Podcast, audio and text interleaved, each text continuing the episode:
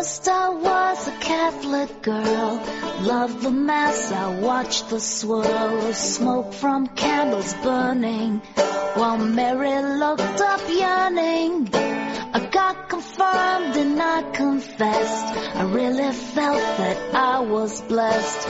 Plus I love my uniform, so did the boy who lived next door.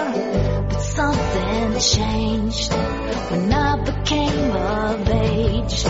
And all those things I thought were true, someday I'd break the big taboo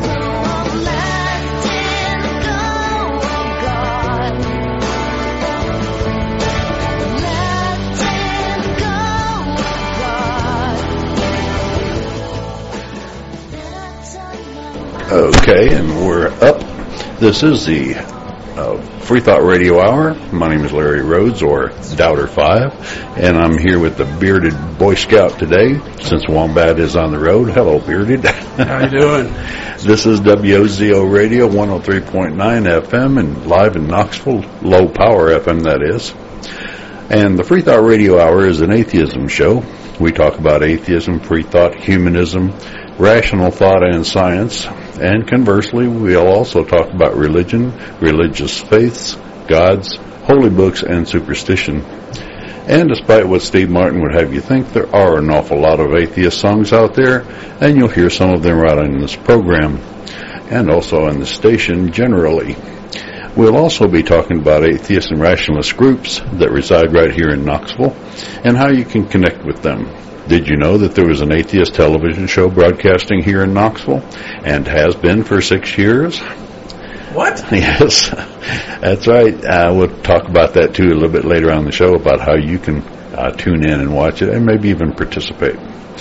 Uh, today we'll be talking about personal journeys. Um, they're painful. You can lose friends, families, and potentially jobs. But what's the upside? Well, the upside is is that on the other side of the darkness that is that detransition or you know separation from your old worldview, you get new community, new friends, and they share your new secular worldview, and you don't have to live a lie anymore, and that's that's great. Yep. Uh, one thing that always really bugged me about uh, living in the atheist closet is that you start assuming that the people around you are all Christians. Even uh, just as people around you assume that you're Christian. But then when you come out, you find out that maybe one or two of those people are actually atheists all along. You know? Absolutely, that that's very surprising. There are folks that are kind of uh, in hiding in very similar situations to what many folks who have come out in recent years as atheists uh, have experienced. Mm-hmm. So, But you'd never know it if you stayed in the closet. You, Not at all. You would not have that conversation. So uh, I've talked to my uh, audience a few times about my conversion. Um, can you tell me a little bit about yours? What was your original religion that you were in? yeah, I was actually a fundamentalist Pentecostal. Um, so not not snake handlers, but uh, you know we uh, we had the shouting and uh, and you know speaking in tongues and uh, some of the more conservative uh, dress codes and that sort of thing. Yeah, yeah. Um, I've never been to a Pentecostal, um, but weren't they back uh, called Holy Rollers back in Back the twenties and yeah. thirties of last century? It was a very a very true statement. Um, when when you hear the term holy roller, you can go to even today some of even your less conservative Pentecostal churches and see you know uh, outward expressions of worship that are that are very similar to the term holy rolling. Yeah. Um, uh, back during the Scopes trial, which was about, uh, oh gosh, it was 50 years ago now, like 48 years, maybe 50 years ago now. It was in 25, I think, 1925. So it had to have been more like 90 years ago. Um, in- Before my time. uh, yeah, uh, and a little south of here too, in Dayton, Tennessee. Um, the the WGN reporter that came to uh, report on the Scopes trial, but he went to a Pentecostal uh, um, meeting, and he said it was like the wildest thing he ever saw. But uh, one in particular, one woman he talked to who was a woman preacher, which is unusual, even I mean for that day and time. But uh, she was talking about the Bible, and he'd asked her he had asked her in his book, and I'm trying to remember his name. Can you remember the WGN reporter that went? I don't remember. I sure don't. I've done it. If you know the answer, call in. Uh, he's a very famous uh, reporter correspondent from from that time. Anyway, he went to uh, the Holy Roller meeting and he talked to this lady preacher and he asked her if she'd ever written read a book besides the Bible, and she said, "Well, truth is in the Bible, and I'm not sure I'll find truth in any other book. So if I read some other book and it doesn't have truth in it, then then I've been distracted from the Bible." Sure. So the answer was no. She'd never read any other book besides the Bible. And that's very much a product of the indoctrination that most of your fundamentalist churches participate in. They really drive home this concept of, of um, you know, truth exists in God's Word and only God's Word. So it creates this mentality that you have to be suspect of any other um, any Outside other outside information. So Mhm. yeah, many uh, many Christians, you know, they'll they'll read books that are are written by people who are referencing the Bible as their point of source material, but outside of that, they're that just isn't interest in reading other books. It's just not there. Um, you'll find in some of the in the hierarchy of the churches, know, the pastors and the deacons and some of the folks who are involved in leadership, they'll read some books, you know, about leadership that are maybe secular for the business aspect of running a church. But outside of that, your your layperson in the pew is really not looking to get much information outside of the Bible when it And comes I- to their spiritual beliefs. And they're discouraged from doing so, aren't they? Absolutely, Yeah. yeah. Um, so Pentecostal was your your starting religion. Have you have you tried or experimented with any other religions? Well, I was I was born into the Pentecostal church, as they say. Um, some say you were born on a pew, um, and I, I was one of those. You know, that was kind of uh, that was where I wound up after after I came out of the hospital from being born was at a Right. Pentecostal church. Mhm. After being branded, Yeah, oh, absolutely. Yeah, you know, um, I didn't get a chance to make that decision for myself, like Right. so many people don't have that opportunity either. hmm most Um, people. Yeah, absolutely. And uh, I was actually I was born uh, three months premature. I only weighed a pound fifteen ounces when I was born. So that uh, and on top of that, my parents were told early on that they couldn't have any children. Um, they ended up getting pregnant later in life after about 20 years of marriage.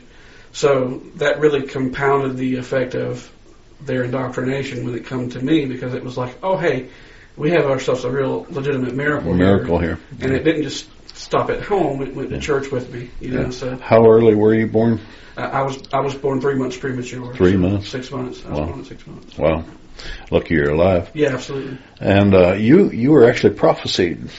Yes, I was. I absolutely was. Um, yeah, that was. Uh, you know, that kind of stuff really plays into your thinking personally, especially when you're told at a young age. You know, like your parents were. oh yeah, Oh, oh, that oh, you, yeah. yeah. But me specifically, that, hey, you you know, you shouldn't be here. hmm God's got special plans for you. You know, the people in your church are always, you know, man, we're so proud of you. God's got things in store for you. And as a young kid, that really plays on your mentality. You don't really have a chance to develop your own opinions about yourself Mhm. before somebody else has kind of superimposed their views on you. Right. And that makes for a that makes for a struggle later in life if if you don't follow the plan that people have for you. Right. Or that God has for you. That makes it even doubly worse. But of course, it's people telling you that, not God. Yeah. Um, you, uh, I was talking about the prophecy though. You had a, a traveling preacher come through or something Yeah. and tell your parents that they were going to have a baby, Yeah. uh, and a couple of years later they got pregnant. Absolutely. You know, they, they'd come through, uh, the preacher would come through town as they do from time to time, and uh, he was one of those uh, prophets for profit, and uh, came through town and decided that uh, my parents, you know, he caught wind through folks in the church that my parents were had wanted a baby for many years, and, and he prophesied over them in church, and it just so happened a couple of years later they got pregnant with me. But to some folks, it was divine intervention. So, Mhm. yeah. Yeah, you never count the misses on a case like that. You only No, count the hits. Yeah, that's that's one of my uh, complaints. You know, we always uh, we tend to give God credit for when things go really well, but when things go really badly, we just say, "Well, God is mysterious," and that's Right. really uh, Right. that's Right. really a confusion of the issues. I It, well, it's it's like the usual uh, Christian attitude toward God. You don't you don't blame Him for the bad things. You blame Satan or your own self. Sure, yeah, Or, but you never blame him for anything bad. You just blame, you give him the credit for the good things. And of course, you can't lose in a situation like that. Uh, even if you're imaginary, you can't lose. no, yeah. Well, you've got you've got defenders that are going to they're going to side with God regardless. There are those who are going to question God, but it's never going to be vocalized. hmm And I think the ones that vocalize it eventually turn out like myself, where they, when you start to let those doubts creep in, and then you acknowledge those doubts, and then you vocalize those doubts. By the time you're vocalizing your doubts, you're really on the road to deconversion, in my mind, because you're allowing yourself to question what you've been told. That's Yeah. the, that's the first major step Yeah. in deconversion. Well, the thing about verbalizing it and, and verbalizing your doubts is that then you're in a position to hear their answers. Absolutely. I mean, you never you never really get those particular questions address, addressed until you verbalize them, Absolutely. and then you find that the the answers that they give you are quite wanting in quality and and veracity. Uh, anyway, so what started you to first doubt your your beliefs? Well, um, in school, uh, I spent my first uh, five years or six years of uh, elementary school and preschool in a secular uh, school, and I learned all the stuff that you do in fifth grade biology and uh, you know in fifth grade science, and you know so I had, I had a good grasp of the sciences um, for that age group, and um, really enjoyed what I had been learning, but uh, I uh, ended up going to a uh, a Christian school uh, in middle school and high school. I was homeschooled um, using the same curriculum from the middle school. And the group, which I, I won't mention their name, um, but uh, they were a young earth creationist um, school. Uh, so their entire science uh, uh, curriculum was based around young earth creationist thinking. And this was really one of the first things that popped into my mind was, wait a minute, this is not true. I, I've, I've been told differently than this, Right. and I'm pretty convinced in what I've been told. This makes absolutely no sense whatsoever. So that was really that was really one of the first you know, twinges of doubt that came into my mind. Well, one of the thing you, one of the things is that you you had a secular education before you started getting your Right. your homeschooling from this creationist. Uh, the thing about it is they could just turn around and say, "Yeah, you were brainwashed by the secular schools before you ever came here. You should have come here first. But the thing about it is, in school, if the, if it's done right, and they they give you information, but they also give you the foundation of that information. How we we as a society and as a people, as humanity, came to realize that what they're teaching you is true, and it's hard won facts. Absolutely. It, it, it's a lot of people lived and died to get that information to be able to bring to you. Absolutely. It wasn't personal revelation from the creator of the universe, which nobody can verify. Precisely. Yeah. Or for that matter, it's you know uh, second-hand communications from a you know 2,000-year-old book, hmm and, and you know truth be told that science has a very particular process about which it concludes you know proposals of truth. You know, we, science doesn't even really claim absolute truth, which is something the Bible does all the time. Um, science says we have enough facts to suppose this is the case Until it's until disproved. it's disproved. And who gets the most rewards in the scientific community? Well, the ones that prove a, a previous theory uh, invalid. Right. Um, Because they're bringing more truth to light. absolutely. Yeah, and uh, I think it was Richard Dawkins was talking about a previous professor that he had who, after being shown that his 20 year theory was wrong in class, walked up to the student and shook his hand and said, Thank you so very much for showing me what is true. I'm, I'm, I was wrong for 20 years, Yeah. but you know, um, now I see what is now closer to the truth as we understand it, as Yeah. we know it. I love that story. I've read that in his book. And Yeah. yeah, that's that, and that's a very a real palpable experience when you can accept that what you know is wrong. Religion doesn't give you that opportunity. It assumes absolute truth and absolute perfect truth uh, via divine, you know, uh, divine authorship of the of these holy books, and that really Mhm. gives you this sense of Well, you know, even at that point, uh, you've got people interpreting them 16,000 different ways. yes, Now, w- one thing I like to say about science is that they, all the different sciences out there, when they have their body of knowledge and they have new discoveries and they and they understand the information that's coming to them, generally grow to a common point, right, th- their common understanding. Like all the physicists in the world understand the basics of you know how the universe works now, and they agree on it. However, if you don't agree with your preacher, if you think that God tells you something different than the preacher, uh, you just start a new church. Yeah, you absolutely. just rent a new building, get a new uh, congregation, and you've got a new religion going. Hire a new choir director. Right. How many religions? I mean, we started off with one. Well, let's say we started off with three or four major religions. Now it's splintered over the last couple of three uh, century, millennia into hundreds of, well, thousands, of religions, and there are thousand, ten thousand like different denominations of, of Christianity, Christianity alone. in America. It's just amazing how, how that works. I always say to my Christian friends that you know I'm in conversations with. I'm always very impressed with the Muslim community because they have not splintered as much as, which they are a younger religion. I think time does that. Yeah. Well, they have splintered into at least three: Right. um, Shia. Sunni. Sunni, and Elena. I was re- I was reading about that today, listening to it. Uh, matter of fact, on the station. Uh, but that and this new one, this Elena or Elenis, if somebody can correct me on that, please call in three three three five nine three seven. Is a new, um, newish uh, branch of Islam that is very liberal. They don't cover their heads. The women don't. Um, they don't pray. They don't uh, fast. So uh, that's just the new flavor of Islam that's Sure. coming out, and and they certainly don't kill as many people as the other two branches. Yeah, I'm really encouraged. You know, for for years as a Christian, I was kind of discouraged by the number of denominations in Christianity because it looked like a watering down of my truth.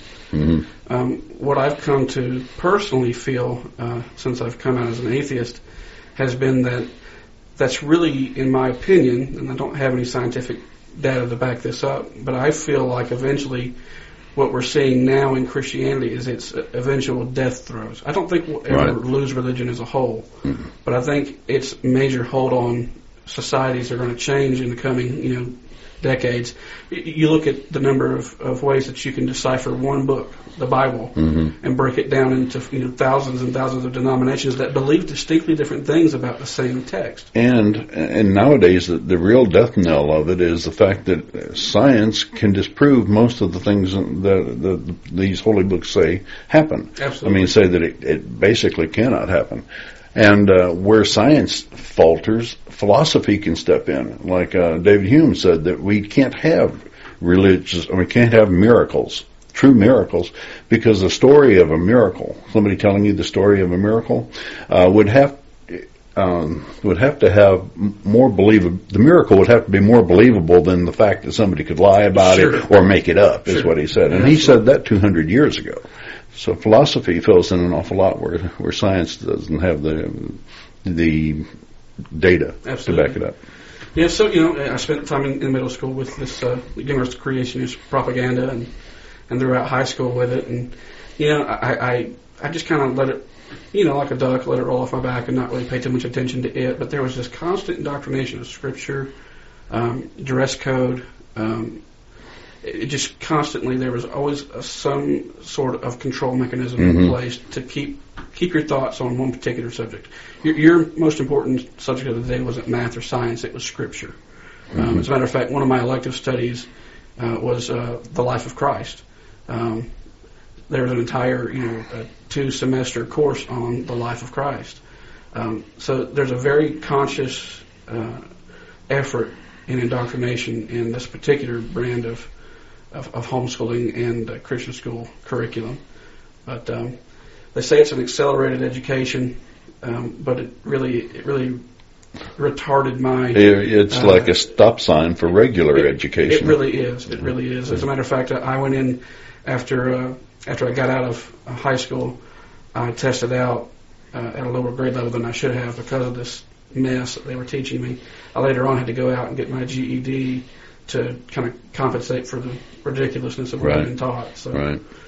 You were talking about your first doubts, and uh, it was because of uh, the secular upbringing that you had, and then getting into a cre- creationist. right. But you weren't you taught f- about um, Santa Claus growing up, and and have that kind of foundation? I did, you know, um, you know, like most kids, you know, there was the, the, you know, Santa Claus is bringing your toys at Christmas, and oh, you lost a tooth, here comes the tooth fairy, and, Mhm. and those sorts of things. Um, I, for some strange reason, had this inherent doubt or um, always questioning.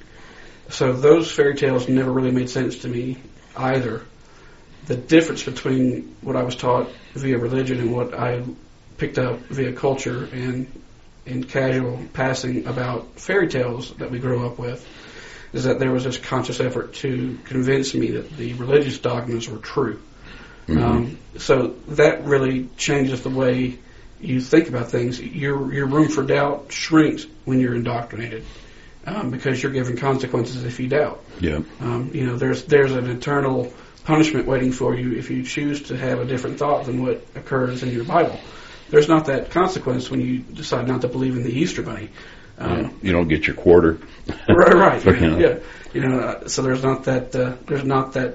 You know, overbearing and overwatching uh, thinking with you know your common myths, but Mm-hmm. religion has kind of, uh, I guess, put it put itself in a place where it has this control mechanism built right into the book that allows um, folks who would want to use it for nefarious purposes or even out of pure honesty, uh, wanting to save people from an eternal punishment Right. they've got this thing built right in. So it it, Yeah. it works out really well for profiteers in, in, in religion because they've got this automatic.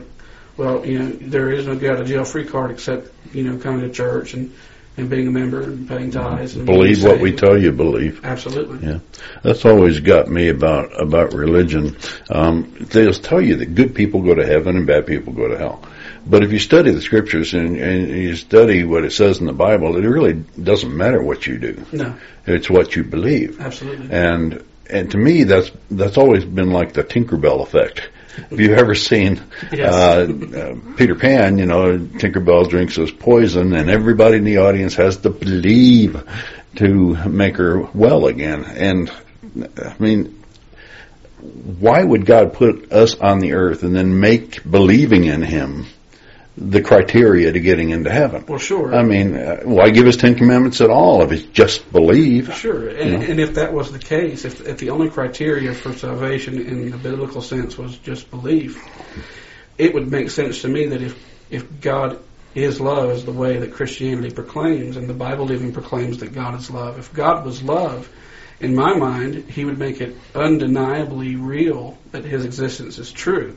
There would be no question about it. He would make his, his he would make His presence absolutely known without having to take any major leaps of faith, as it is. Right. And, and he would just say, "Hey, look, here I am. Believe in me, and you'll be saved." That seems like the simple, logical uh, train of thought. But religion doesn't take that train of thought. It requires belief without any proof Mhm. Right. whatsoever, Mhm. Belief without proof. Yeah. Um, which, faith. which is faith. Yeah. yeah. And it's always struck me that with faith you could choose to believe any religion. absolutely. And it would, you know, and matter of fact, any religious leader will tell you that you have to have faith to believe in their religion and follow their religion, et cetera, et cetera. And if that's true, and you just got to have faith, and faith makes it true, then why not believe in a religion that's less um, commanding? Uh, that, that maybe a religion that doesn't have a hell. Sure. You know, like Unitarianism or Universalism. You know, uh, where the, everybody goes to heaven. You know, If belief is the only just have faith. Just have faith. Just have faith. believe, that's all you need. Believe, and that's all you need. Yeah. I had a friend um, who I, uh, was a former churchgoer with me growing up, a couple years older than I was, and he sent me a message on Facebook a couple of weeks ago, and he presented uh, his question to me, which turned out to be Pascal's wager, which was, wouldn't it be better for you just to simply believe in God Mhm. and and not have a need to than to have needed to believe in God and not done so and, and be punished for doing so? And my response to him was, well, you know, sure, okay, belief is if that's what I need to do is believe. Well, can you help point me in any direction as to what I should believe? Because there's a lot out there to believe in that claims to be a pathway to salvation. Uh, with that many choices, you know, I would have very small amount of uh, opportunity to be right. There's going to be a very small cross section of these things that can be true. If any of them are true, at most, only one of them could be true. Right. Well, the thing about it is, uh, I've talked about Pascal's wager on this show a lot. Uh, the first question that comes to mind is, which God? I mean, Pascal was a Christian, so he's talking about the Christian God. But uh, a Sunni could say the same thing about Allah, or a, uh, a Hindu could say the same thing about Koresh or whatever. Or Chris Lamas. Uh, yeah, could say And they could God, say- period. hmm right. And not only that, but you couldn't just believe in, well, first of all, belief is not a choice. Right. You believe things that you are convinced are true. Now, for somebody to come to me and held a gun to my head and said, you know, you have to believe or I'm going to blow your brains out, I'll say, okay, yeah, I believe. I'm going to lodge in my teeth. I lied. But I mean, could you literally believe something that you didn't believe in just to win a bet? Which is basically what this all this is. Absolutely. Well, not only that, but it, if it's not Yahweh, it could be some God that we've never heard of. It Absolutely. may, maybe a God out there. Is, we've interpreted it all long and all wrong in all the different religions, and he's just out there laughing at us or saying, "See, you should have believed. You should have found me by now." Something or, or like maybe that. the pantheists are Yeah. right. You know, maybe Yeah. we missed it altogether. Well, not only that, but even in Christianity, just believing in God would not get you into heaven. No. You've got to buy the whole thing. You've got to buy salvation and sin and resurrection and believing in Jesus. and then you re- got and then you got to sort through the, the, the myriad of, of of of ways that you've been told to be saved. Um, there are multiple ways that Jesus said a man comes to enter the kingdom of heaven. Um, there wasn't just one way. The only way he ever said that there was one way was through him. But there was all these other prerequisites that were displayed throughout the New Testament that suggested here's how you have to be saved. Well, which one of those even do I choose? Do I choose the one that says I should be baptized one way or the other? Uh-huh. Should I choose the one that says simply believe or works works are useless Right. or works are going to prove out your, your your destination? Which one of these things should I buy into? Right. And the thing about it is, all of it goes out the window if there are no such things as souls. Yes. And I don't believe that there's a soul. I don't believe that soul, people have souls any more than any of the other animals do. If, and if there's if there's anything that we could relate to a soul, I would think it would be consciousness. yeah, know? yeah, but your consciousnesses depend on the living brain. Absolutely. If it Underneath quits, it, it goes yeah. away. Uh, I, I was intrigued to read this week that um, anesthesiologists don't really know where consciousness goes when you go under anesthesia. This was a fascinating thing to me to understand that modern science really does not understand the very personal thing that makes of who we are, which is our, our personal consciousness. Well, I think it's the very phrase where consciousness goes. I think it's just suspended or suppressed. sure. I don't think it goes anywhere. Right. Uh, a lot of people talk about out of body experiences. You know, I had an out of body experience. Well, let's test that. Matter of fact, we have tested that before. We'll take like a piece of paper and write a word on it and put it on the top of a, a dresser or top of a cabinet in the operating room and ask them to read it when they're out of the body. You know, when they're hovering at the top of the room, they should be able to read it, and nobody's ever been able to do that. Surprise. Yeah. We're at the bottom of the hour, so I'm going to take just a second to give a station identification and play a couple of um, messages and a song. Uh, this is the Free Thought Radio Hour on WOZO Low Power FM and 103.9 Alive in Knoxville, Tennessee. This is Doubter 5 and the Bearded Boy Scout. And uh, here's a few messages for you and a song. The song will be Chumbawamba's We Don't Go to God's House Anymore. Area and are questioning your religious beliefs or simply believe in one less God than everyone else, well, you're not alone. The Atheist Society of Knoxville is a fun and friendly group of people just like you that meets twice a week at a bar or restaurant.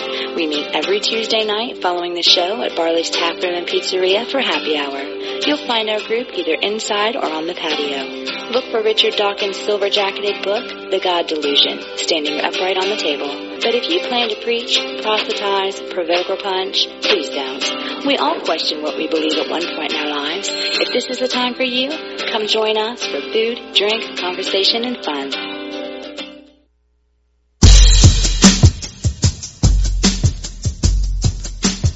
Are you going to a dance? No, Mom, it's just a movie date. Oh. oh. Your father and I have no objections to church or school sponsored dances, but we surely don't want you going to any of those local places like that cuckoo club.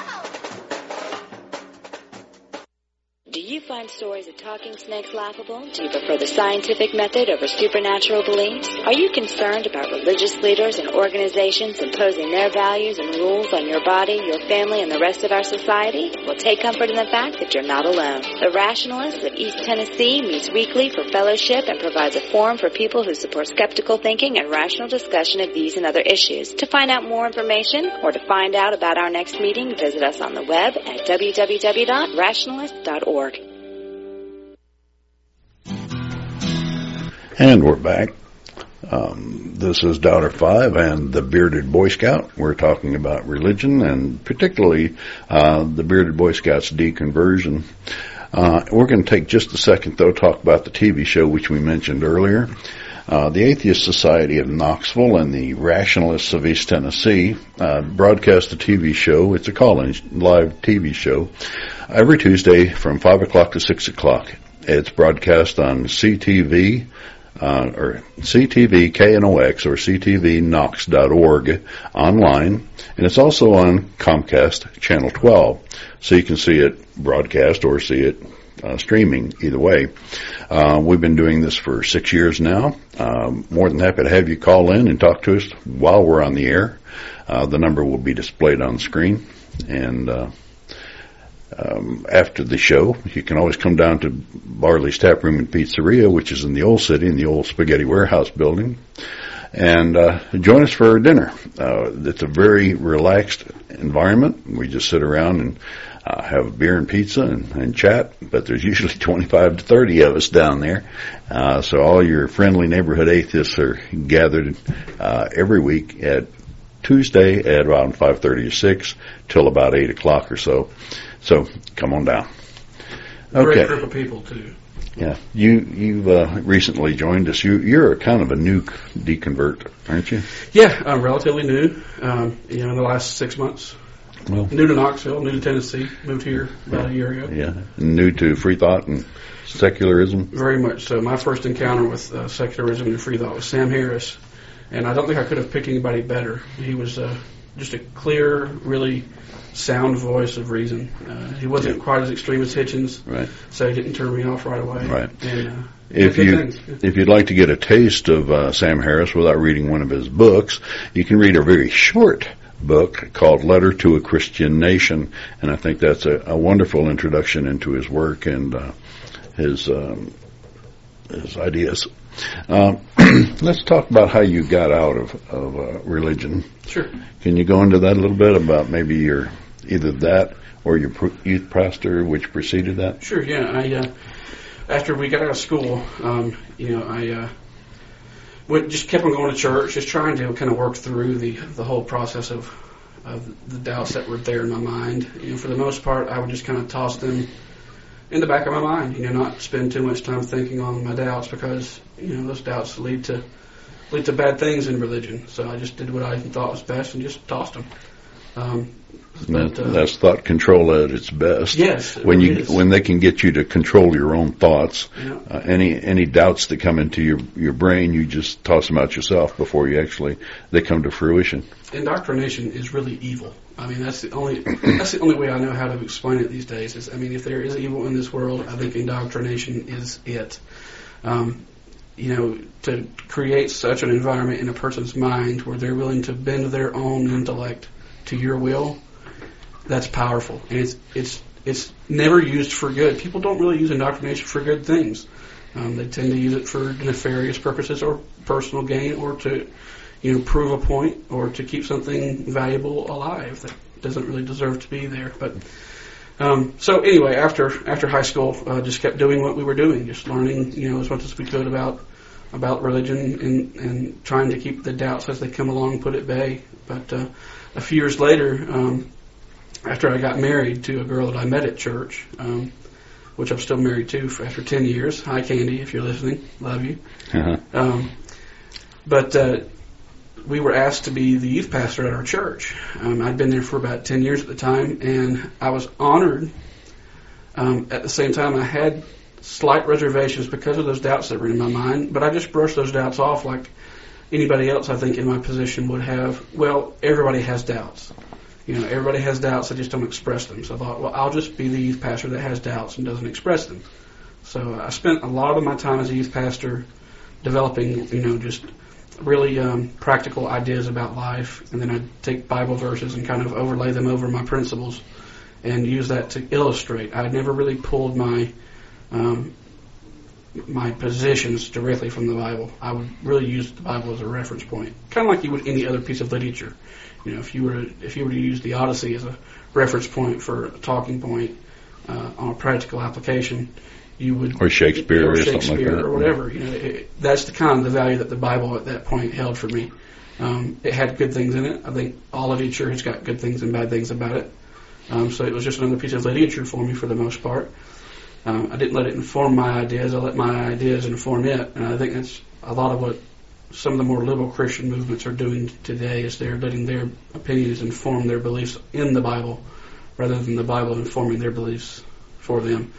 But um, I was uh, I was sitting at home one night and uh, um, got a phone call from the pastor, and uh, he was kind of panicked on the other end, and he went on to tell me that there was a a girl in my youth group who had just uh, made an accusation to the police of, one of the children's ministers in the church inappropriately touching her.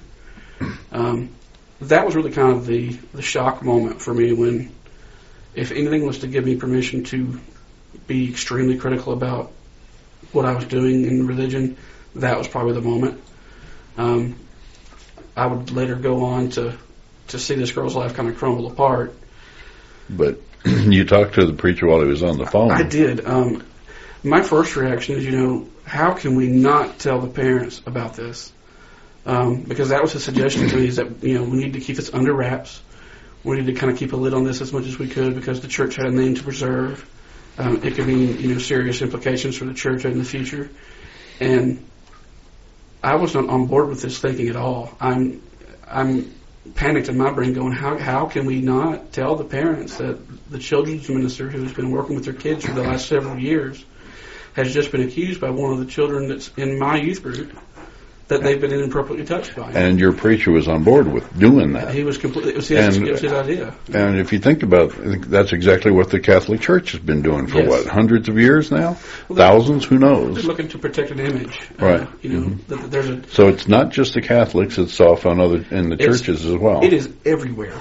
Um, uh, there was a gentleman uh, who was who was sued by one of his uh, another pastor in the same district that we were in was sued by one of his churchgoers um, for defamation of character after he after she wouldn't follow his uh, after after she wouldn't follow his ways of thinking about dress code. Uh, he went on Facebook and posted about how much of a uh, Loose woman. loose woman she was, and she later on went to successfully sue him for defamation of character. um, so that you know this type of Slander. slander is available at, at any point in any religion, at any denomination of faith. Mhm. And these are your religious leaders doing it. Yes, Your religious people. People who put themselves up as the moral guide for your community. absolutely. And, you know, being at the center of this world that, for the most part, most people aren't privy to.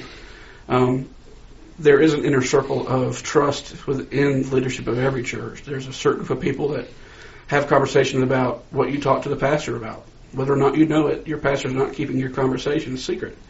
Um, he's having conversations with other people in his trusted circle about your situation because most of the time they're not clinical, you know, uh, therapists. They're having to get input from other people because sometimes they don't know how to handle your situation. And this was very real. Uh, this happens in not just the church that I was a part of, but it happened in other churches that I had been involved in after that point and before that point. And one th- one of the points I like to make is that in churches who have confessions, think about the amount of power that you're giving the religious leader when you give them all of your closest and dirtiest secrets. I mean, they could then turn around and use that against you um, to whatever ends that they want to achieve. Now, the Church of Scientology makes no bones about it. They, they have they record all of the sessions where you come in and you do your uh, um, cleansing, I guess you'd call it, where you purge your secrets, so your deepest, darkest secrets, and you're on a lie detector at the same time. And they call it purging your soul of, ce- of thetans Yeah. which are impurities that uh, have gotten into your soul. But think about the power that these people now have over all the members who have come in and trusted them with their secrets. Oh, yeah. Um, Yeah, I, it's, I it's often wondered if L. Ron Hubbard was maybe uh, maybe a closeted Mormon, um, because a lot of these ideas that he presented, which I know he was a sci-fi writer, but I often wonder because some of his ideas uh, have got tinges of, of Mormonism in them. It's just a, a curiosity to me. But um, but uh, you know that from that moment on, that that uh, that indiscretion and then that betrayal of trust at that moment was really kind of the kind of the kicking down the door of opportunity for me. It was time for me personally to really examine what I believed, why I believed it, the people that I trusted. Why did I trust them? Why did I give people authority in my life? You know, these were all the things that kind of flooded past my now broken construct of faith. You know, faith for me was kind of this um, dam. I like to use a dam analogy that holds back this reservoir of questions. And the dam in my mind before this point had been divinely built by God, and it was there to protect my my soul from, everlasting from yeah, absolutely. When I found out that my faith was really my personal human construct, something I built to protect my reasoning from from this for this religious viewpoint that I wanted to keep for indoc- f- from the indoctrination that was done. Um, when these questions started mounting up, that dam cracked and it just exploded. Hmm. And, and down the river came all the questions that I've been Yeah. putting back in the back of my mind. Yeah. Um, you know Dan Barker. Uh, he's the one of the co-presidents of the Freedom from Religion Foundation. Yes. Uh, he started off as a preacher. Yes. Uh, he he preached both north and south of the border out there in California and Mexico. Uh, he was a youth minister and, and a minister, and he started his own churches. And he, the thing about it is, he was so Im, into the fundamental part of it that every literal word in the Bible was true. Yes. What what put a chink in his armor was then when he went to a different congregation, he was invited to different churches and stuff, and he found out that they're ne- not teaching exactly the same thing they are, and that they're giving special dispensations for this, you know, more liberal churches and stuff. and then he went back to his regular one, and the the the the preachers of his regular church would say, well, you know, they're still going to heaven. They still have, you know, an understanding of Jesus as sacrifice Sure, for us and stuff and sin and all that. And he's like, wait a minute, I'm getting two stories. Yeah. And uh, that was the beginning of the change for him. And uh, now he's, he's not only did he, as a young man, um, lose his faith and come out of the closet, the atheist closet, to his family, friends, and, and church members and uh, and business associates. Uh, but his within two years, his parents were atheists. wow. After, after he got to talking to him and told him, you know, that this is not necessarily so, Mm-hmm. you know, they they uh, they got got an, an understanding Wow. from it. But it was not. Uh, he talked about the pain of the trans his transition in his book, losing. I think it was losing faith in faith. And uh, oh, can you talk about your transition? Uh, Yeah, you know, um, I had a this experience lasted for a couple of for about a year and a half, I would say, um, into my youth pastoring career, where I was still really battling with with that indiscretion and what, what that meant for me, and all these questions started kind of piling up, and um, it just really was sort of weighing heavily on me. I began struggling with my sermons. Um, I, I wasn't driven to preach anymore. I just I was really losing all my steam, and I thought, okay, I'm just maybe I'm just being attacked by the enemy. That was my first thought. Maybe the devil's just coming after me, Mhm. and he's just trying to drag me down. yeah, Um, and if you know, if there's somebody on the radio listening now, and you're a Christian, you might be thinking the same exact thing. That, well, that was just the enemy, you know, Mr. Boy Scout. That was what was going on Uh-huh. for you. But the reality for me um, was that no, it wasn't the enemy trying to drag me down. It was the reality of these hardships and what that meant in reality uh, to me and the people that it affected. Um, it just it just really affected everything, every aspect of my life. My work life changed. Um, I began to be irritable at work because I was struggling with my sermons at night, not sleeping, trying to get up the next morning and go to work. And and I worked with people in the church, so that was a double double whammy. Um, by the end of that short period of time, after a year and a half, I, I, I just kind of reached a place where I was I was searching for an escape route. Um, You said that short, a year and a half Well, a year and a of half, you suffering know, is a is a good while. it- it is a long time, you know. Um, it is a long time in the moment. In retrospect, now it was a lot shorter than than I think it was in the moment. Only because I think I, I try to put those painful memories in the past and not not weigh on them too much because they they, they hurt. I mean, uh, I still struggle with depression over um, some of the issues that took place back then because it was it was traumatizing for me, and I wasn't affected as deeply as the young woman who was uh, who was molested by this guy. And uh, as a matter of fact, you know, the guy's back in the church now as a as a lay member. Um, he's a criminal sex offender. really, Um, and he's still in the church. He's still in the church. Um, I, I'm working on an active campaign to to at least have the truth exposed that this guy is, you know, who he is Yeah. and did what he did and has been allowed back into Yeah. the congregation. That's the thing about forgiveness, and I used air quotes there. Um, it it lets the offender off Yes. without without um, paying for his transgression. Um, it it lets him f- to be free to do it again Yes. and again and again and again. grants him permission. Uh-huh. Yeah. And that's you know, that that that weighed a lot on me, and I just kind of reached a point again where I was thinking, you know, I gotta get out, and I, I, di- I didn't just think about religion. I was thinking, I gotta get out of town. I gotta get out of religion. I gotta get out of faith, and I gotta get some space between me and all this stuff, so I can figure out, you know, what's next for me. And uh, so I had a bad day at work one day, and I just kind of pushed it far enough where I had a, an argument with the owner enough to where he'd fire me. Hmm. and he did. And um, I went home to my wife and I said, "Look, we're going to start packing. Uh, we're going to put the house up for rent, and we're going to we're going to head north." Uh, my dad lived in. Um, uh, Tellico North is relative. Yeah, north is relative. uh, I was going I was going south, but I had to go north to get there. Um, I, but you were in Atlanta. yeah, I was in I was in Atlanta, Metro Atlanta, greater greater Metro Atlanta area. So you came to north to Knoxville, Well, which is still in Dixie. Yeah, I, I actually moved to Tellico Plains um, in the middle of nowhere for a year, hmm uh, and that was kind of my seclusion period. And it was during that time that I discovered Sam Harris and Hitchens. Um, I ran across Jerry DeWitt, who really saved me from some of the darker places because he related to my experience in a real personal way. Yeah. And Jerry, uh, you, you may not be listening, but I'm forwarding this to you later. Um, Jerry DeWitt is is an ex preacher. Also, he's an atheist now, and he has gone. He was one of the first graduates, if not the first graduate, from the Clergy Project. he was the first. Yeah.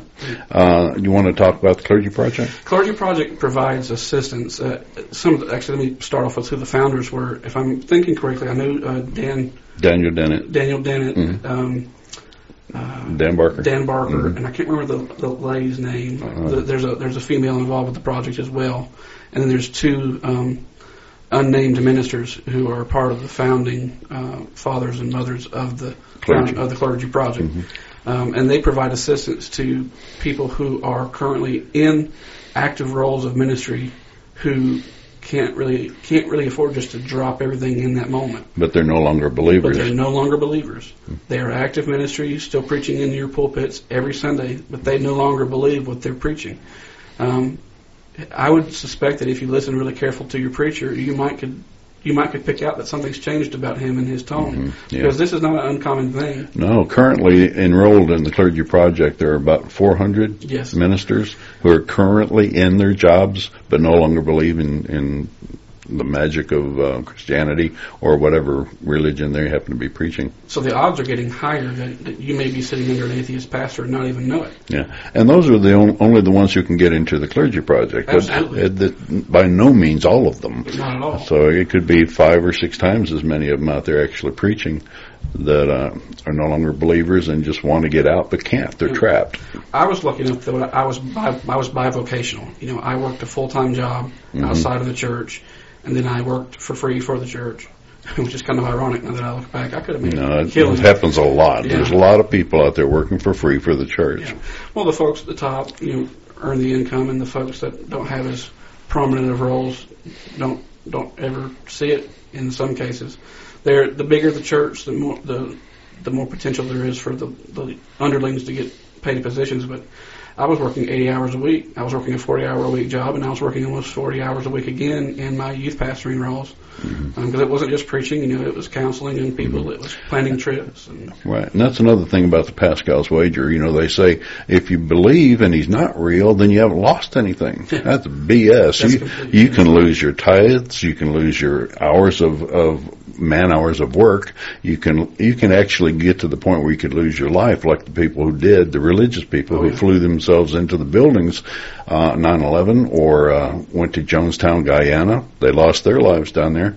How many of these people actually think that they're going to lose their lives just when when they Yeah. first are introduced to that religion, any religion, and uh, later on they get so caught up in it that they, like um, Andrea Yates, she drowned her own five children. Yeah. Um, know, this, i this idea that, that unrestrained belief doesn't carry any consequences is ridiculous. Yeah. Bi- Bill Maher's got a great clip from his film Religulous.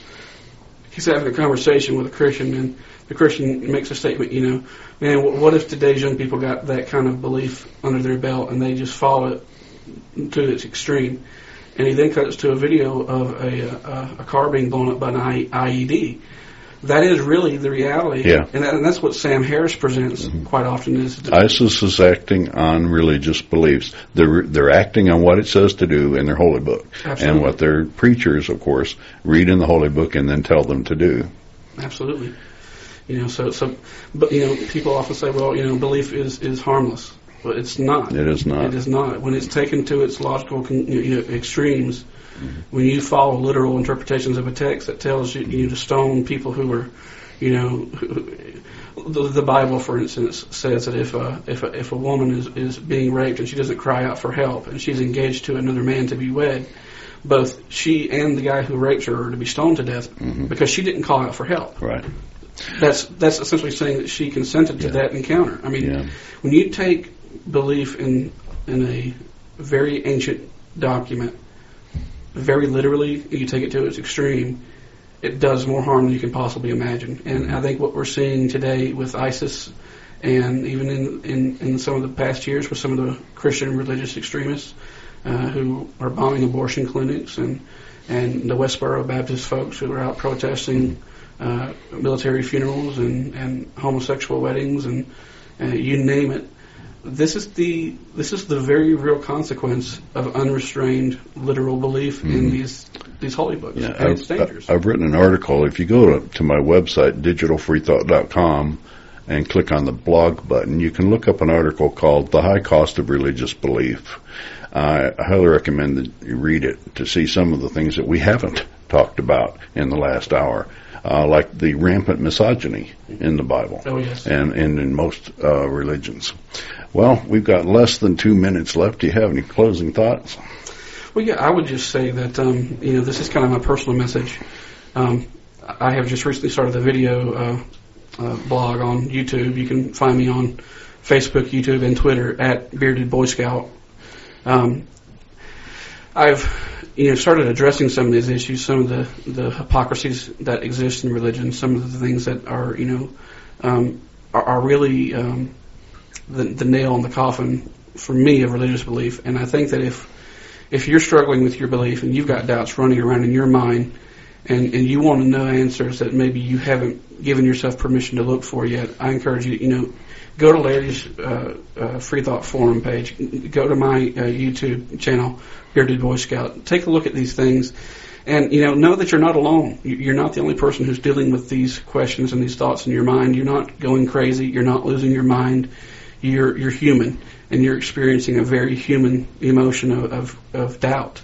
And it's not wrong to it's not wrong to, to doubt, question. to question. And this is the Free Thought Radio Hour with Doubter Five and the Bearded Boy Scout. Uh, hopefully, the Wombat will be back next week, and uh, we're going to sign off with Quiet Company and Set Your Monster Free. See you next week.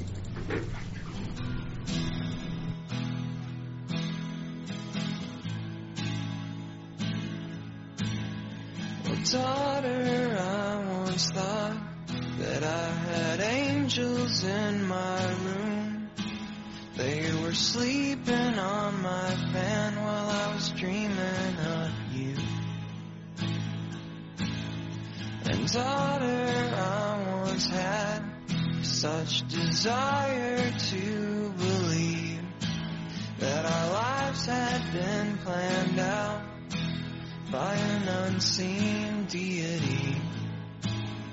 But you don't have to waste your time holding on to beauty.